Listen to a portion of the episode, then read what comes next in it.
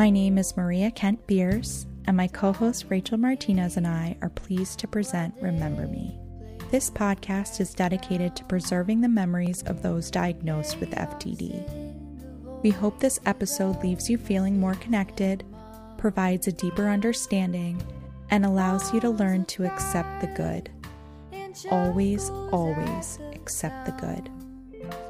This is Remember Me.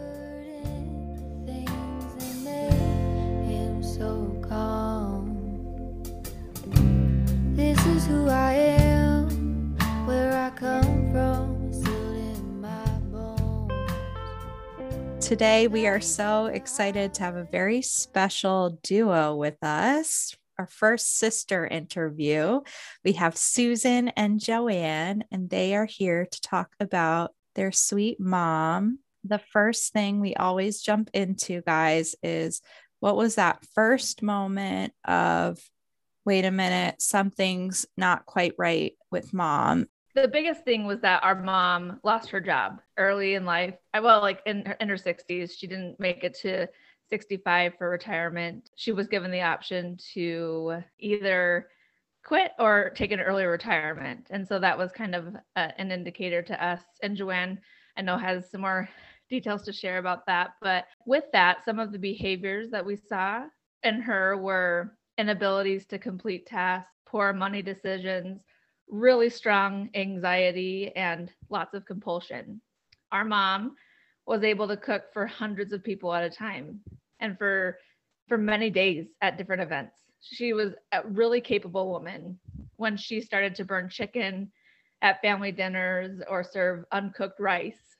We knew that there was an issue. And these were things that we saw over time. And kind of looking back, we were able to kind of put some pieces together, but it wasn't always clear right away. But she lost her car at a really familiar park and had to be driven home by a stranger because she didn't know how to find her car again. She had headaches that caused her to miss out on events that were really important to her. She was an avid churchgoer each week and she woke up every Sunday morning. She said, I just can't go. She had money troubles.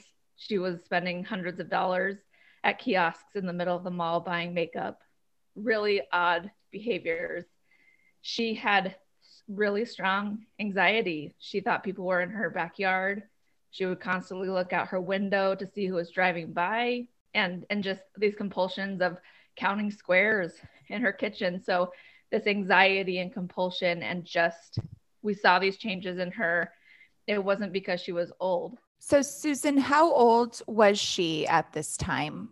now that we look back, we can see symptoms as early as 2008. So that was when she was 60. She lost her job, I think it was at 63.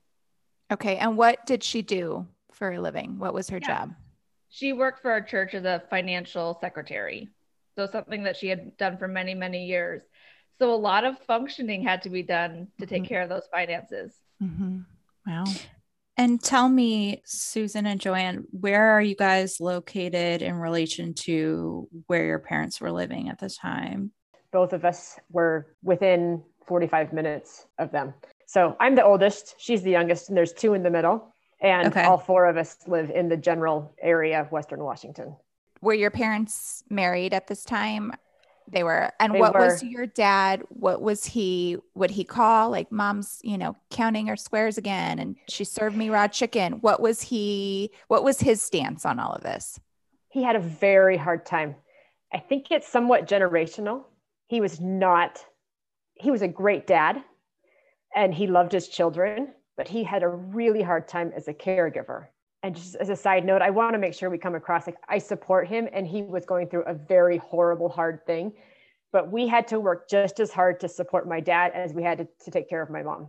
Oh, I understand that. I think there's actual support groups for male caregivers for FTD because it's just such a like, yeah, I don't know. It's just not, I don't want to say it's not natural to them, but it, it's a big change it was, for them. It was. He would um, call us uh, he would leave the house and he would drive to one of his favorite spots by the water. And he would call me and he'd say, I left the house. I couldn't handle it anymore. And I'd say, okay, take a few minutes, but you have to go back. she needs you there. Like this was early stages. So it actually got better as she got worse. It was some of those early stages where she was just so anxious. She was just writing him all the time. It was very hard for him. But we had to do a lot of support for my dad in addition to taking care of my mom. Yeah. I, I'm so glad that you brought that up because I think that probably resonates with a lot of people. Because I, I, I, it resonates with me. I mean, my dad was an incredible caregiver, but I was just as worried, if not wor- more worried about him and his health mm-hmm. sometimes in that role than I was of my mother. I think part of that was my mom was so functional in terms of cooking and what she did around the house. We've been reading these journal entries that that she had written in the past, the cooking and and things like that. So then when she was kind of withdrawing from things that were so normal, my dad felt like his the love of his life was changing and now he had to take on all these extra responsibilities. So he didn't have the time to process what was happening and just felt like everything was dumped on him. And and how hard how hard is that in yeah. in this process? Absolutely. So what were the next steps? So you kind of noticed like okay something's going on. We don't really know what it is. When was the first doctor's appointment? What kind of happened next?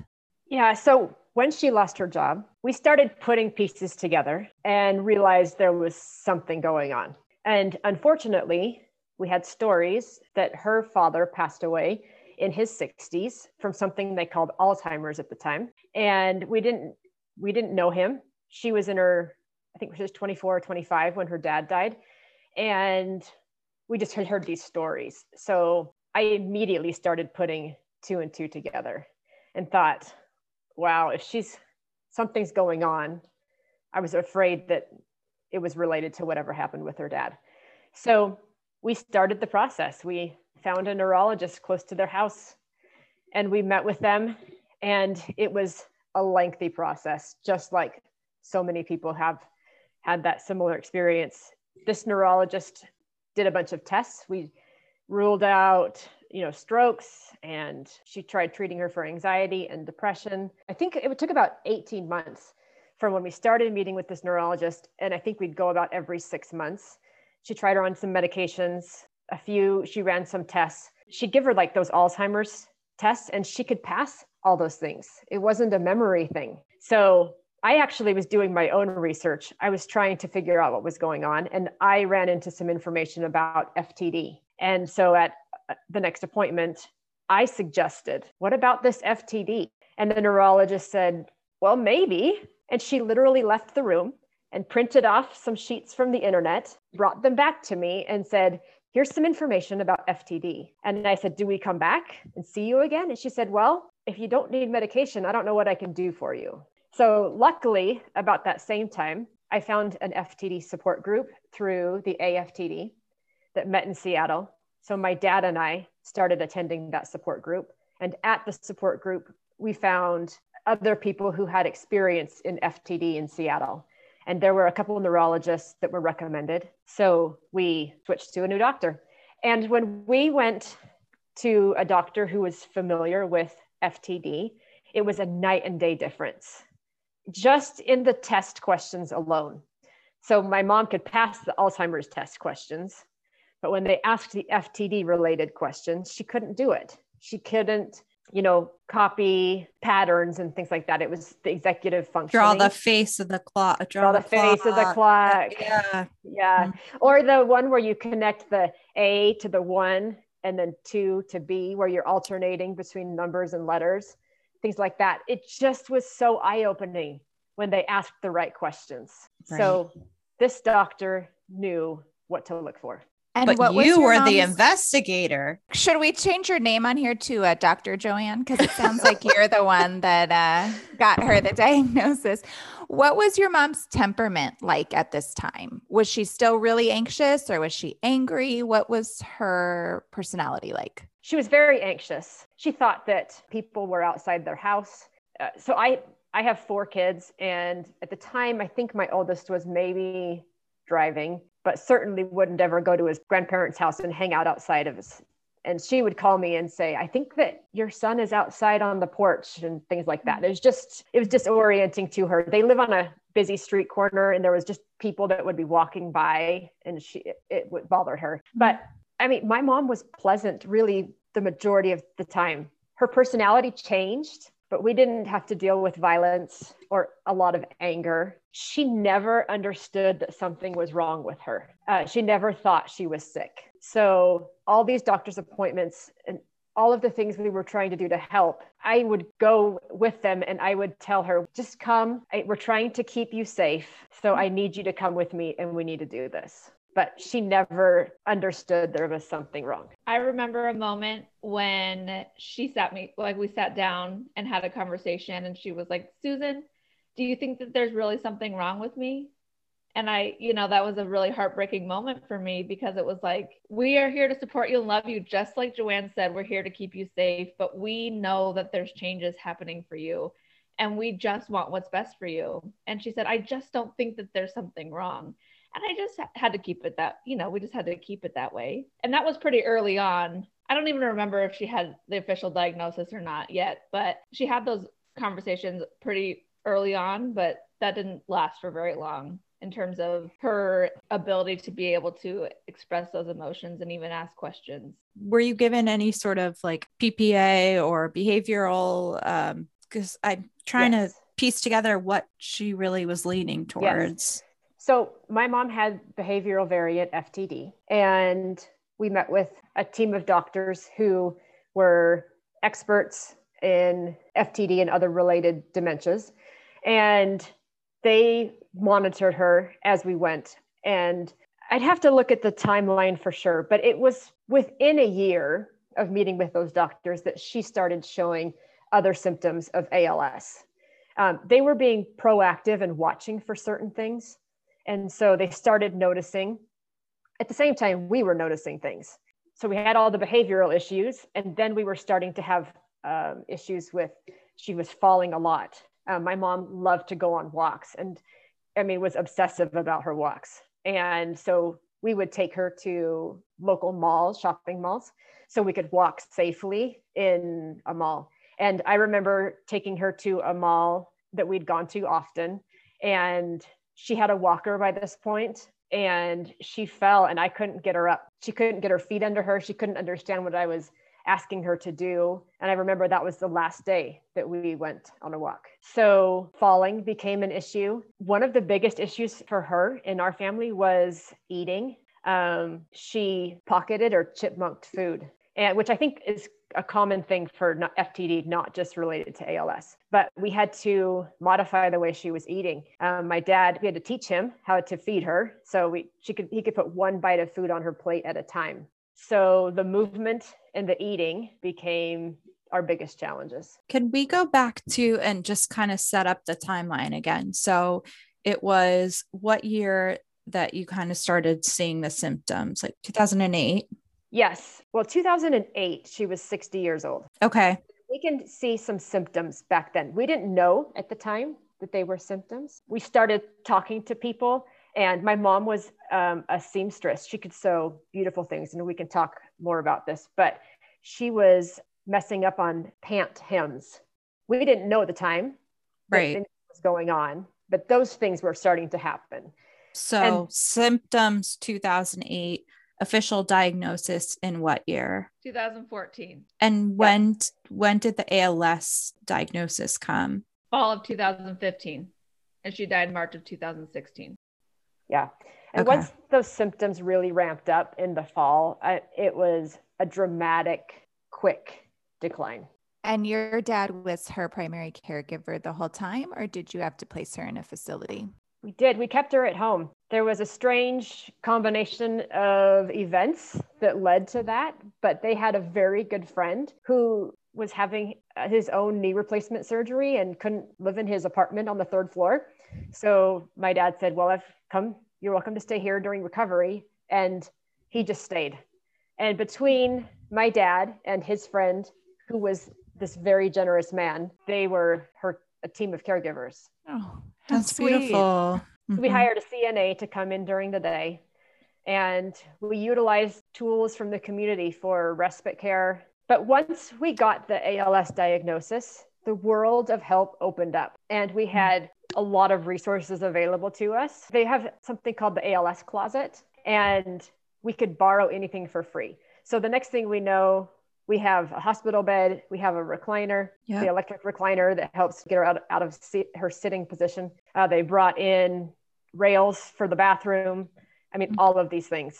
And so once we were able to set up our house, she was able to stay. That's an interesting piece of information that you bring up. Yeah, that, you know, ALS is much more widely known now and established and has a lot of you know associations and organizations we experienced the same with my mom like they would drop off like a free wheelchair and and yep. how different it is to feel like people understand sometimes i would even tell people when they asked what was going on with my mom i would only say als because i knew people knew oh absolutely that's why susan and i have gotten so involved with the aftd because we want that those same resources available for people mm. families with ftd as yes. families with ALS.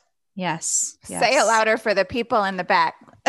Susan, I see you quietly raising your hand over there. What's happening? To, no, I just was thinking uh, important to know, and I think this was in my process of once she got the ALS diagnosis, they told us that she has perhaps 18 months to live at the time of diagnosis in the fall of 2015. And so I think what happened in my mind was ALS has all these resources because it's fast and aggressive, whereas FTD can be a little bit longer and and slowly progress a little bit more. I know everyone's situation is so different, but with ALS, also different in every situation. But where we were with my mom, we just knew that it was going to go much faster than if she had only had FTD. Yeah, they had told my dad when my mom got her FTD diagnosis, seven to 10 years. And that's what we hear in a lot of the interviews. And then once they confirmed, and they're like, oh, with the ALS, two to four. So just really shortens up. Okay. Yep. All and then right. they're like, see you later. Good luck. I think what we should touch on because we have such a unique experience interviewing two sisters at the same time, one being the oldest and one being the youngest. Why don't you guys talk a little bit about what it was like for you watching your mom, watching your dad in your kind of family of origin. So, being the oldest, like, did you feel you had more responsibility? Being the youngest, were you more taken care of? What was it like for you guys? I'll go first as the oldest. Um, my dad turned to me, and I really became a, a vital part of their caregiving. He turned to me to make all the decisions for both of them. Actually, early on, because my mom used to take care of him so much, I planned out their menus for the week and told him what he should cook for them. I mean, that we had to go basics, right? So that's something that actually was difficult when after my mom died, my dad still turned to me to make decisions for him. Anyway, so I was a critical part, I think, not by choice, but you were, you were nature of it. I was involved in all of it. And actually, this made it interesting when she passed. I mourned caring for her. I, I mourned the loss of my mom, but I also mourned that role as her caregiver. Mm, that's so funny. I never thought I would do that, and I did. Like I was like, you know, when he passes, I'm just going to be kind of like, oh, okay. But you miss like worrying and you miss wondering, like, is she okay? Did she have breakfast? Did she pocket her food? Is she warm? Is she hot? That's exactly how I felt. Even like the morning after when I woke up, I'm like, oh, is my dad awake yet? Oh, nope, he's not. It was a hard transition for me mm-hmm. because my dad was was ready to move on mm-hmm. very quickly. He wanted me to give his give my approval but I had a much harder time processing and hmm. our but our roles were different. Mm-hmm. How interesting. How old was your dad when she passed away? 66. I'm sorry you had a difficult time. I'm sure being the oldest, it was a lot on your shoulders. I'm an only, so it was, I can maybe feel a little bit kind of what you felt. Yeah, I'm the oldest. I'm the oldest of four, so I get it. so we, we are so lucky because I mean, really, I'm the oldest. She's the youngest, but these two in the middle have been vital parts. Really, we say that our family thrives on emergencies. We always come together. We're a good team. And Susan was certainly a part of all of that. Susan, let's hear it. How do you feel? How did how was it like for you? So, as the baby of the family, unmarried, so mm-hmm. single and you know just i was working i i was out of college and things like that and i you know i wasn't trying to always process what was in the future but as a planner you think about things in the future mm-hmm. i knew that with the diagnosis of ftd that the end of this disease was the passing of her and mm-hmm. so you know at, at the beginning i mourned a lot like the experiences that i hoped to have getting married those things like that, it was hard. And mm-hmm. then feeling like no one ever put pressure on me, but I felt like, well, I don't have my own family, so why can't I be mm-hmm. more able to help and support my dad and my mom? And I, I didn't necessarily step up to that all the time, but I felt that inner pressure. Again, not anyone gave that to me. And in fact, all three of my siblings were like, because I, I told them, and they're like, we want you to feel like you continue to live your life. This is something that we're in it together. And our family, my dad, our but especially the siblings, we stepped up. We made it happen. We did what we needed to. We took the opportunity to help support each other. I did always call Joanne, our project manager. That was that was my term for you're the jefe. yeah, so she just was able to keep us informed, give us information, and as someone who was younger, I mean, I was in my mid, you know, mid to upper 20s. And so it wasn't like a, a, young, young child, but I felt a lot of pressure and sadness about mm-hmm. not being able to experience a lot of things that I anticipated for the future with my mom. And even while she was here, the experience of of being able to talk about my new position at work or people I was dating. Like that's not a conversation I could have with my mom. Over the last few years, that's probably been one of the hardest times when Susan got married and my mom was not there. I'll probably get emotional at this part. My mom sewed my wedding dress. This is what she did. This is what she wanted. And she was not there when Susan got married about a year and a half ago. Mm-hmm. I actually brought out, um, sorry, emotional too, but no, don't um, say sorry. I have this necklace with a little elephant on it, and we put this around my bouquet as a way to remember her on my wedding day. She wouldn't have wanted a big spectacle of of you know memory of her, but having this small token next to me in my hands. She loved elephants. That's the why. That's the reason that we mm-hmm. chose she had elephants around her home. She had stuffed animals for her grandkids when they came over to play. She loved elephants. So this little rose gold elephant was wrapped around the, the, my bouquet and just a way to have her there with me that day and something that was important. Mm. And it was it was sad and I have learned through my grief that if I can anticipate emotions ahead of time, the grief's not so hard.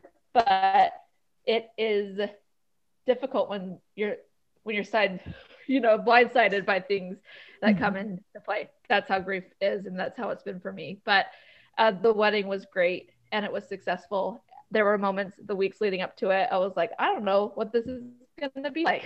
Mm-hmm. and i've just been a huge proponent. You have to feel your feelings. And if mm-hmm. that means that i ugly cry at my wedding because i miss my mom that's what it is. Mm-hmm. yes. Yes. that's not what happened. That's not what happened but um, it was I she was definitely there with us and I felt that comfort and knowing that she wants us to be happy. She mm-hmm. doesn't want us to be sad and stop life because she's not here. She mm-hmm. wants us to be here and help other people. And that's why we do what we do. Mm-hmm. It's hard when they miss out on the big things because you feel like it's my wedding day. I should be so happy. But there's this like, you feel kind of guilty being happy and then you feel kind of guilty for feeling happy it, it's like a, in your mind you're like whoa how am i supposed to sort out all these feelings i was the same on my wedding day too it was really hard my dad was still alive he just couldn't attend because he was very symptomatic so it would have been too much.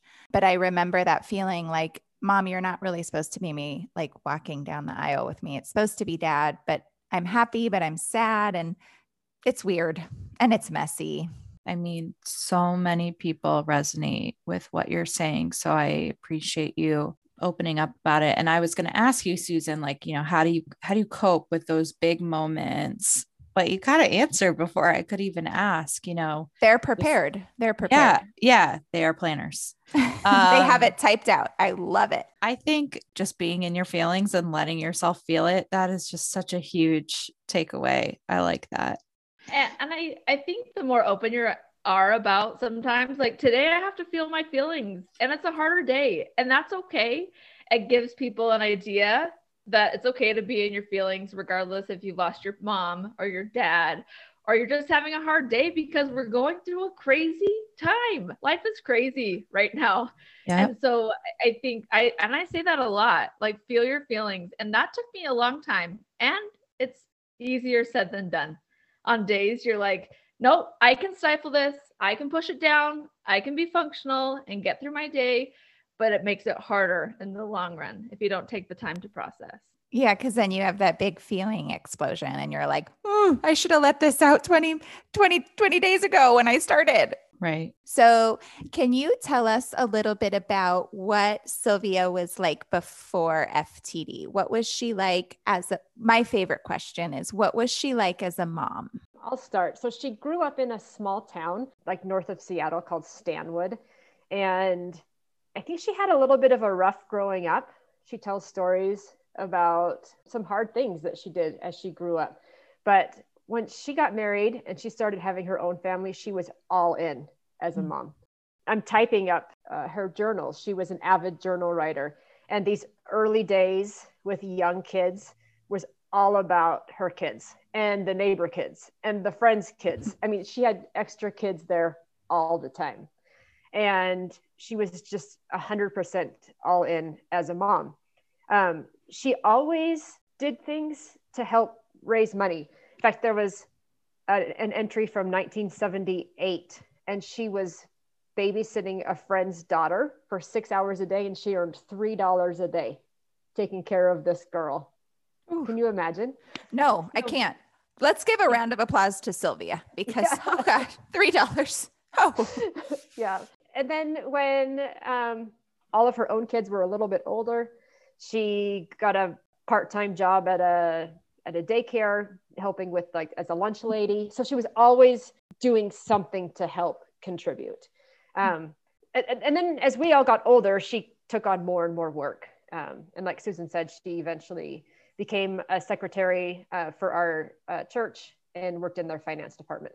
I'll let susan tell all about her hobbies and what she liked to do yes yeah, so she went to washington state university and her major was uh, home economics right mm-hmm. home economics. And so sewing, cooking, she was like the ultimate what you would say like homemaker. She she could do it all. Sewing, cooking, and I would say serving others was one of her hobbies and talents. And she made us clothes. Like you look at pictures of us back in the 80s and you know that mom made those with so much love. She made wedding dresses. She was the go-to to make dresses for formal dances fit right on girls so they didn't have weird, you know, weird things hanging on their shoulders or things. She was the go to. And because she knows knew so many people and was so involved in the community, she was the go to. How many wedding dresses do you think she did? I mean, probably 30 to 50. She did a lot. She altered wedding dresses for people, you know, hem wow. or, you know, make them fit or whatever. Yes, yeah. absolutely. She, she made suits. She was had this really special talent of being able to create things out of fabric that she probably wished that I would have picked up a little bit more. But I was like a teenager and I'm like, nah, I'm good, you know. Um, but in reading those journals, Joanne mentioned, we knew that her hands were involved in so many people's lives, making meals, taking care of their families, be, knocking on their doorstep when they needed it. And she just wanted to be a doer and she wanted to help others and know that they were important. what what was her personality? Which eh, to me what I'm picturing is like very gentle, very sweet. Is that how you would describe her? Yes, she was gentle and sweet. She was chatty.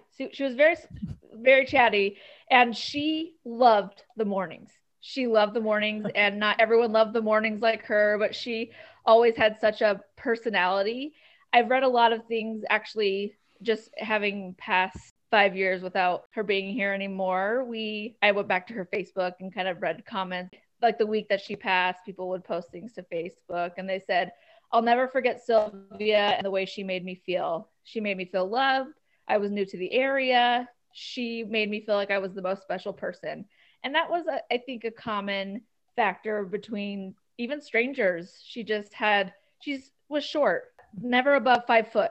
And so she's this maybe not so sweet and like quiet. She was like short, short body, kind of, you know, had a had a personality about her, a mm-hmm. presence that was memorable. She I love the anecdote still. of of loving the mornings. That's so sweet. That's like I picture just a little like with her cup of coffee. I wish I loved the mornings. I think I no. want to be more like Sylvia. Yeah, me too. My God. My mom never sat still. That was just a good way to explain my mom. So when FTD hit and she started only sitting, and watching mm-hmm. random TV shows. That was a big change for her. Mm-hmm. Mm-hmm. Even reading. I think about she used to love to read. She never watched TV. If she sat still, she was almost always reading or sewing. That's what that's what I think about. So another thing that FTD had changed was her ability to even follow a story mm-hmm. like she had loved for so long. And now Maria, ask your favorite question. Do you guys want to share the story of how your parents met? let's see they my mom had graduated from college and my dad was had served a mission for uh, our church and was back in the area his grandparents lived close to my mom's family's home and they happened to both be at church one day and they ran into each other and i think the big joke was their first date was on april fool's day or they chaperoned a dance or something like that. Anyway, nice. But um, all throughout my mom's journals in these early years, she talks about how much she loved my dad. She's talking about like, this is what I fed my family, and these kids were over here today, and I'm grateful for Gary because I love him so much all the time. Mm-hmm. Nice. It's really sweet. So sweet. I love the love stories. They really come out when you when you hear about the journey. You can really tell. And what woman would do all that for and journal. a man she didn't love? Right? Sounds like she did everything. Right? She did. Hmm. And with a smile on her face in the morning, being chatty. Oof. Ooh. I love it. we need to have a little episode of like lessons from Sylvia. Like be kind, don't yell at your kids, invite neighbors over. Yeah and feed. I need everybody. to take some tips. That's yeah, right. I you mentioned that early on about she could make meals for like a hundred people. Was that feeding the neighborhood or the church or? A lot of work for the church. She, I was going to mention that uh, church was a huge part of who she was, and once people figured out she knew how to bake a hundred rolls, they asked her to do it for everything, for church dinners, for youth activities, you name it. How do you think your mom would want to be remembered? We talked about this actually, just as a to sidetrack a little bit. It's in in the support that we do in volunteering with AFTD. We talk so much about our mom and while she had the disease, and so I think this is a really important remi- reminder to us as well to think about her. How was she before? And so, thank you so much for this opportunity. Our mom was dependable she was a doer. I know we've said that already. She never sat still. She wasn't someone that liked to be in the limelight, but she wanted to be a light to those around her. And I think that's how she is remembered and how she'd want to be remembered. Again, I mentioned she wouldn't want us to be here sad and not feeling like she's supporting us. I think she wants us to know that we are here as a family. We love one another and we want to keep her in our memory. And I think that's something that we have talked about as a family for for many years. That is so beautiful. She wouldn't want to be in the limelight, but she would want to be a light to those around her. That is poetic. That's beautiful. Anybody else see? Everybody's just staring at me. No, it's That's good. amazing. It's really, really well said. And I don't know if we've ever had somebody say they believe their loved one would want to be remembered as dependable. That's a really like strong, I like it. I think we I wish really I do knew have to do a lesson from Sylvia Post. I know. She taught Dependable. she taught us to be dependable and hardworking and to help others because that was her example. She showed by example. She didn't actually say all the time, like, today we're going to help these people, today we're going to help these people. But being the youngest child, I knew that I was put taken to places where she was helping other people. And I just, I, I'll speak for myself. I was able to see her in action. And that's by following her example. And she taught us how to, to work hard and be that dependable person for those around us. Another example is when she saw a need, she stepped up to fill it in school. She didn't ever want to be the PTA president, but there was a need. And she said, Well, I can help there. And the next thing you know, she's the PTA president. So she's also was known as the band mom at our high school for as long as the four of us were there. And so again, she didn't ever set out to say, I want to be the band mom, but there was a need. And so she stepped in to fill that need. That's beautiful. She sounds so amazing. I have a question that we don't normally ask, but Rachel and I, you know, are new to our grief. And I know a lot of our listeners, unfortunately, are now on the other side of this disease, as we all are. Could you guys share with us kind of where you are in your grief five years out and how do you keep her close in your day to day life now? That's a great question. I think some small things that we do, and uh, so now that I'm married, I have um, three awesome stepkids, and like we we talk about Grandma Sylvia, and we have pancakes on her birthday. You know, things that we do to kind of remember those big events, birthdays, and things like that. She ended up loving IHOP's pancakes, kind of the last few years. Like eh, the sugary, the better the, the more sweet. She's like, yep, put that frosting right in the middle of it. And so, you know, things like pancakes and just celebrating the events that she's not here for, but still remembering who she was, being able to share those memories, really being able to focus on. I know what's coming is hard. March 7th is a day we'll always remember. What is that feeling like? Honestly, I wrote a document I typed it out, I think like a week after she passed away. And I go back to that document to remember what I was feeling at that time so that I can take on some of those emotions and remembering honestly the peace that I felt knowing that she wasn't suffering anymore. And so being able to do a few things for yourself that will be helpful. Me writing things down is helpful for me to process. And so many of the memories that I had, I don't remember anymore because that moment was such an interesting time in my life, nothing like I'd ever experienced. So I think finding things for yourself that will help carry on the legacy and memory of, of the loved one. And honestly, things like this, this podcast, being able to remember who she was as a person and not only sharing her story as someone with FTD and ALS. I would like to mention too, um, I have a couple of friends, maybe not even my best friends, who on the anniversary of her passing just send me a text every year and say thinking about you. And i've learned from them that i need to be that kind of a friend to people around me. I need to remember some of these dates that are significant in their lives and just shoot them a text and say hey i'm thinking about you today. And that's been helpful for me. But it has been interesting to get to the five year mark. I remember the first year was very hard. And i'd say the second year was very hard I would say the fifth year was hard in different ways, and maybe that's it, right? Maybe we were dealing with a pandemic and other things, but our, my grief has changed over time. It seems to be less often, and when it hits, it's maybe um, stronger for a shorter period of time. Interesting. Susan, just wanted to go back to something that you mentioned about writing how you felt a week after. That's so smart. I and you made such an interesting point about reminding yourself that she was suffering because over time I have forgotten that feeling and I've just missed her but I need I do have to remind myself sometimes like she was she was suffering you know?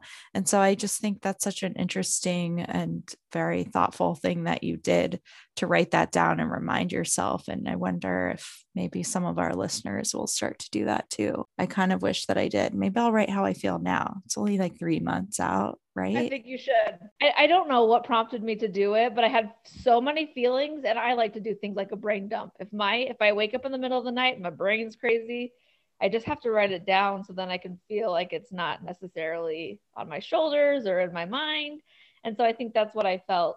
We had and we're so lucky to have the support of our community. We have our parents lived in the same house for over 30 years, close to 40 I don't even remember, honestly, a long, long time. And so they knew a lot of people, and we were able to feel that support. And I wrote things like, I don't want to be selfish and wish that she was here while she was suffering. Things that were really, those aren't feelings that I necessarily think about anymore. And so I think it's really important, if that's helpful to you, to go back and remember not only you did feel peace in the situation that's so hard, but that people are here to support you as a person that's experienced this this type of loss.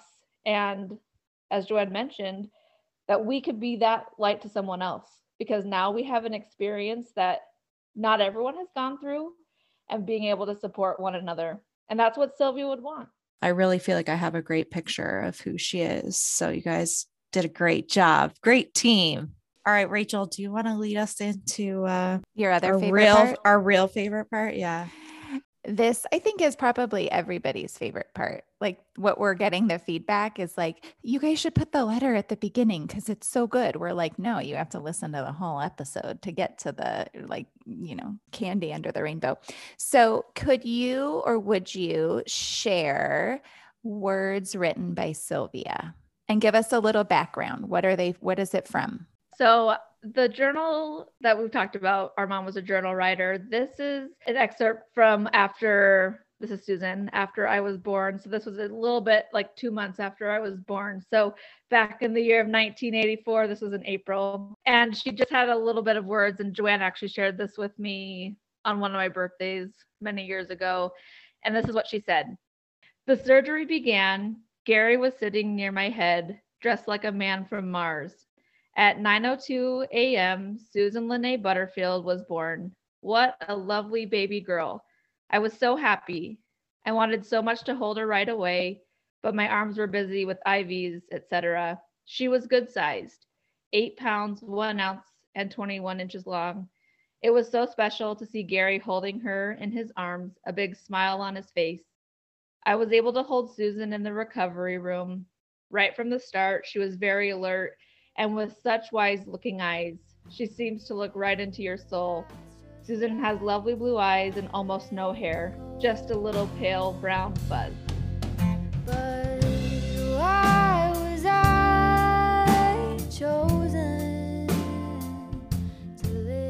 Thank you for listening to this week's episode.